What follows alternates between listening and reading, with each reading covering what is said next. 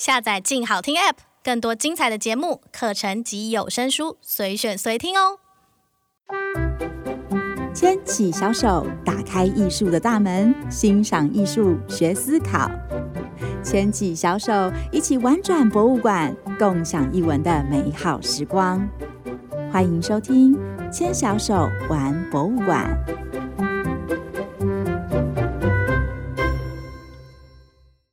各位听众，大家好，欢迎收听由静好听制作播出的节目《牵小手玩博物馆》。我是主持人老派博粉朱家琳。今天呢、我要带大家去一个你一定听过，但是可能已经很久没有去的地方——国立故宫博物院。我为故宫制作数位导览长达七年的时间，常常会听到朋友跟我说。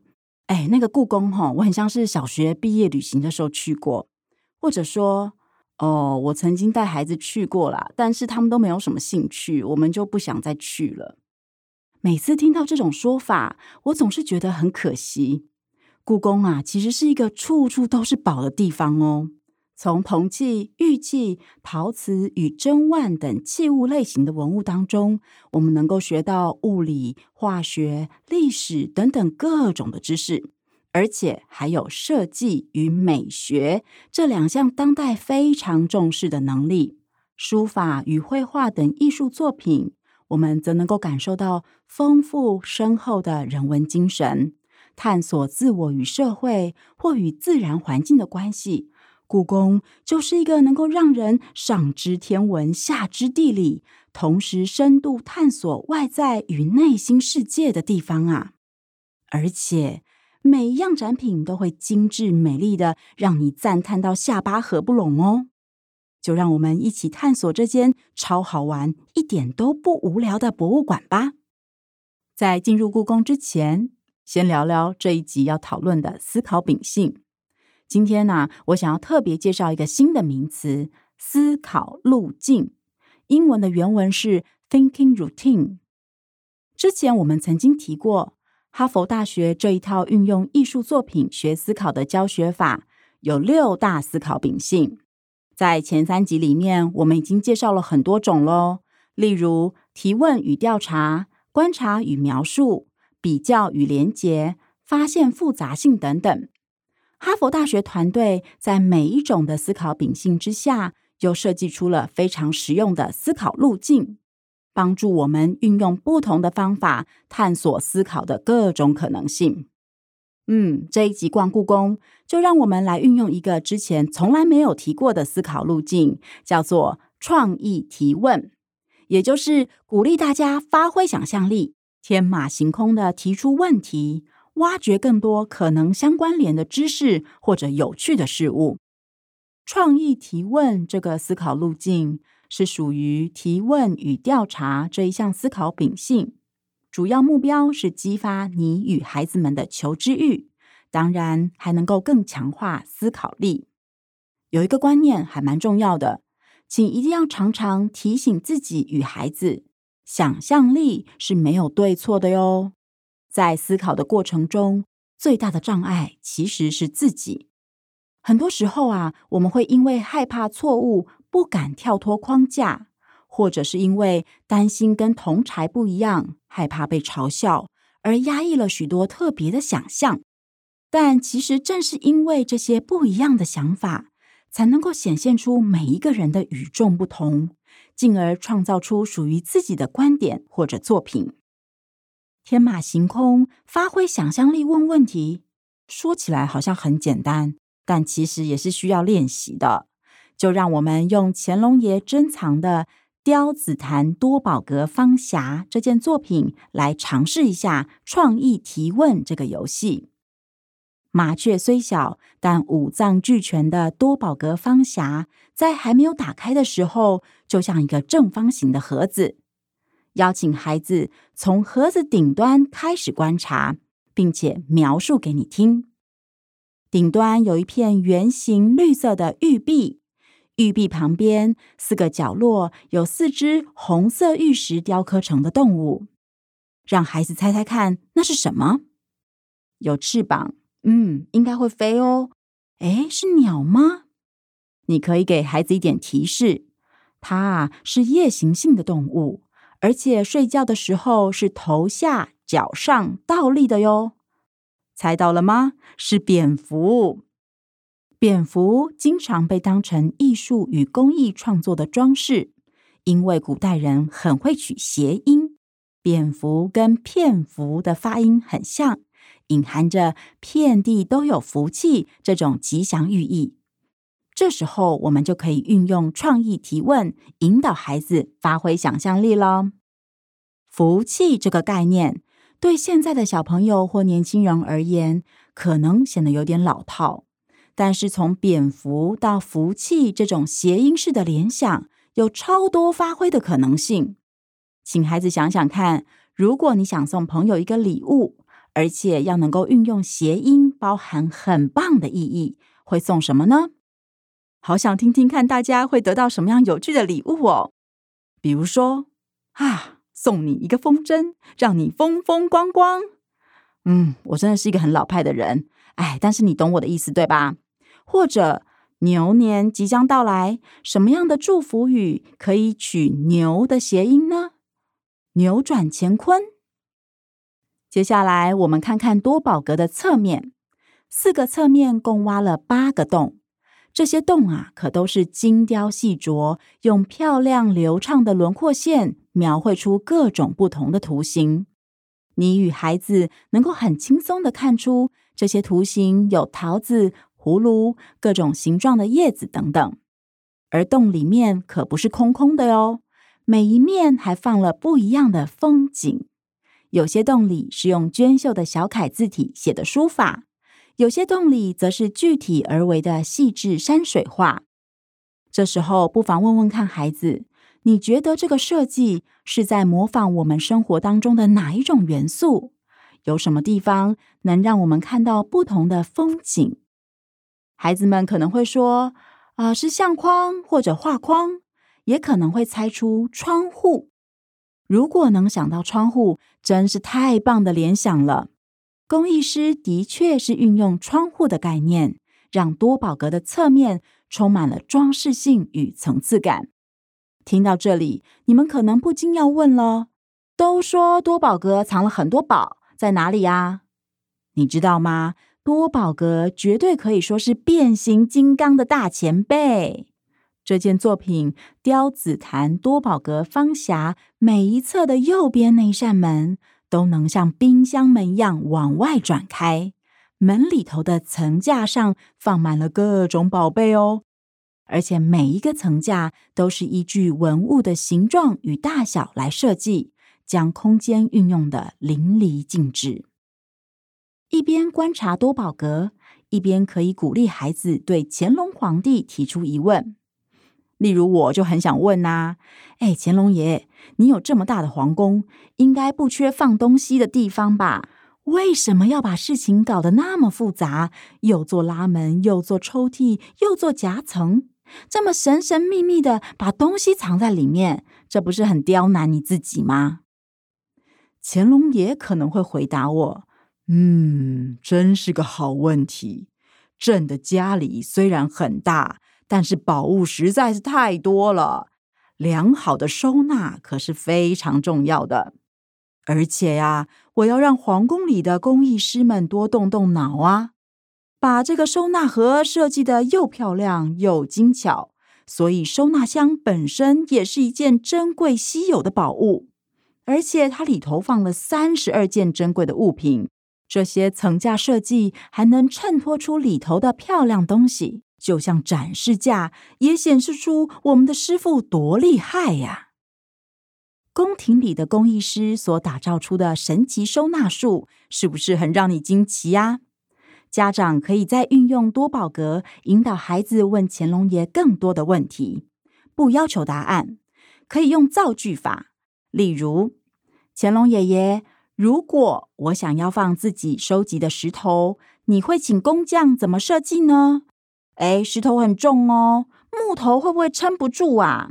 或者是，假如我想把书包改装成多宝格，那要用什么材料啊？以及，诶，你的师傅在最底层加了一个秘密夹层，有什么特别的原因吗？又或者是，假设我有一个宝物像车子一样那么大，要放进多宝格中，会怎么样呢？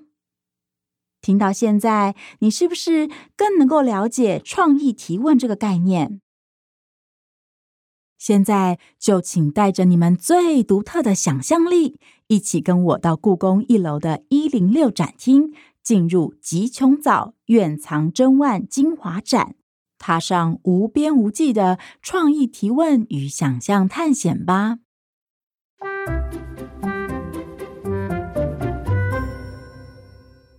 吉琼藻，好绕口的名字啊！这三个字分别是。把东西集中在一起的“集”，斜玉旁琼瑶的“琼”，意思是很美的玉，以及海藻的“藻”，在这里呢是丰富的意思。所以“吉琼藻”就是把美丽又丰富而且珍贵的物品集结在一起。这是乾隆皇帝众多多宝格中其中一个的名字，非常文雅，故宫就引用它作为一个展览的名称。故宫的常设展展示有一部分是以文物的材料来分类的，例如他们有展览玉器的展厅、铜器的展厅、陶瓷器的展厅、书画展厅等等。但是除了这些很明确、材料比较单一的文物之外，还有一群文物是用很多不同材质组合而成，像是象牙、珊瑚、珐琅等等。这些使用珍贵材质与精妙技术制作的文物，就都放在故宫一楼的吉琼藻展厅里面。刚刚提到，吉琼藻是乾隆皇帝所珍藏的一件多宝格的名字。多宝格可以说是清代皇帝的宝物收藏箱，有一点像是十五、十六世纪西方世界流行的珍奇柜。多宝格利用层层叠叠的方法。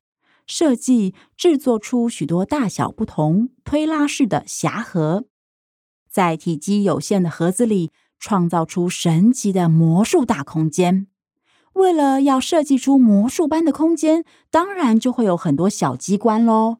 你可以想象，皇帝打开了一个小抽屉，发现一个漂亮的小宝物，拿出宝物把玩一番，然后在抽屉中可能还有另外一个夹层。藏着另一件宝物，打开多宝格，是不是好像在寻宝一样那么好玩呢？故宫的吉凶造展厅就像是一个放大版的多宝格，还有稍微昏暗的光线，创造出一种神秘的氛围，让即将进入参观的我们，好像是喝了缩小药水，闯入皇帝的珍万箱，亲自探索这些稀世珍宝呢。很期待吧？吉凶造展厅中，大多数的物品体积都不大，但通常是运用很珍贵的材料，例如金银等贵金属、玛瑙、宝石、象牙、鹿角等稀珍原料制作而成的。因为材料非常珍贵，工匠们更是要运用很高超的技术来制作，无论是雕刻、镶嵌、掐丝珐琅等手法。都是当时世界第一等的工艺技术，而这些物品呢，有一些是纯粹的装饰品，放在书桌上、柜子上，或者挂在身上，用美的事物创造高品质的生活；有一些兼具功能性，它可能是香炉、水壶、笔筒、砚台，或者祭祀用的法器等等。而工匠们在进行设计的时候，使用的元素常常会跟传说故事、历史典故、吉祥祝福语相关。虽然故宫的典藏文物给人感觉时代很久远，跟当代的生活好像没有什么关系，但是吉琼藻展览中所展示的这些高雅精致的文物，其实啊是具有永不退流行的时尚感。所以我非常建议大家可以从吉琼藻展厅开始认识故宫。在进入展厅之前，你可以跟孩子们先好好的观察家里的摆设。客厅的电视柜上或许有花瓶，餐桌上可能有调味罐以及摆水果与零食的容器。厨房里一定会有热水瓶、冷水壶、锅碗瓢盆。书桌上的台灯、笔筒、铅笔盒、大小书架，床头可能摆着娃娃、公仔啊、闹钟啊。妈妈的首饰盒里有着缤纷的项链、耳环、戒指。跟孩子一起观察一下它们的材质、颜色、形状等等，然后告诉孩子们说：“嗯，现在我们要去看看皇帝的客厅、餐厅与书房都放了一些什么东西，以及他的穿着打扮使用了什么样的饰品，和我们有什么一样与不一样的地方呢？”然后就给孩子们出一个跟皇帝玩互动的小游戏。请他们在参观展厅的时候，要提出十二个问皇帝老爷的问题。你可以想象，如果我们已经跟孩子先观察过家里的摆设，还有饰品，然后才进入展厅，孩子们就会很自然的在脑海中进行观察与描述，以及比较与连结这些思考活动。当他看到一只液压形状的香炉的时候，可能会问。诶，为什么皇帝会需要香炉呢？为什么要做成鸭子的形状？如果做成猫咪、狗狗或者蜜袋鼯的形状，可以吗？看到了名闻遐迩的象牙球，可能会问：嗯，那现在象牙是违禁品，诶，我们可以用大理石来做吗？或者如果要用 3D 列印机来制作，用什么材料会比较好呢？甚至有可能会问。到底做象牙球要干嘛？只是放在那边当做装饰，有必要费那么大的功夫吗？一边参观展厅，一边问出创意问题，这个游戏可以增添你们一起参观的乐趣。欣赏文物的时候，不只是被动的吸收那些看似与我们无关的远古知识，而能够更刺激你与孩子透过过去高水准的制作与设计。思考当代生活的各种可能性，创意与创新经常都是在这样的过程当中被激发出来的喽。国立故宫博物院位在外双溪，如果你们搭捷运，可以先坐到士林站，从一号出口出来之后，在中正路上转公车过去，公车班次很多，非常方便。如果您开车，停车场也很充足，故宫两侧还有环境优雅美丽的至善园与至德园，小桥流水、亭台楼阁，处处都是风景。天气晴朗的时候，待在园中欣赏荷花，真是非常舒服的享受。国人凭证件还有门票优惠，学生凭证件可以免费入馆，赶快找时间去逛逛哦。今天我们分享运用了提问与调查这项思考秉性中的创意提问思考路径，来引导你与孩子参观故宫吉琼藻展厅的方法。透过事先对居家生活的观察，也直接鼓励孩子们更直觉式的运用描述与观察，以及比较与连结两项思考秉性，将历史物件与当代生活进行连结。希望这种方式能激发你与孩子一起进入故宫探索的想望。另外，故宫有提供儿童多媒体导览，非常适合国小三年级到六年级的小朋友聆听。国一、国二的孩子也都还可以使用，可以在一楼的语音导览柜台租借。下一集我们会教你用不一样的方式继续玩故宫哦，敬请期待。感谢大家的收听，也请持续锁定由静好听制作播出的节目《牵小手玩博物馆》，我们下次见。想听爱听，就在静好听。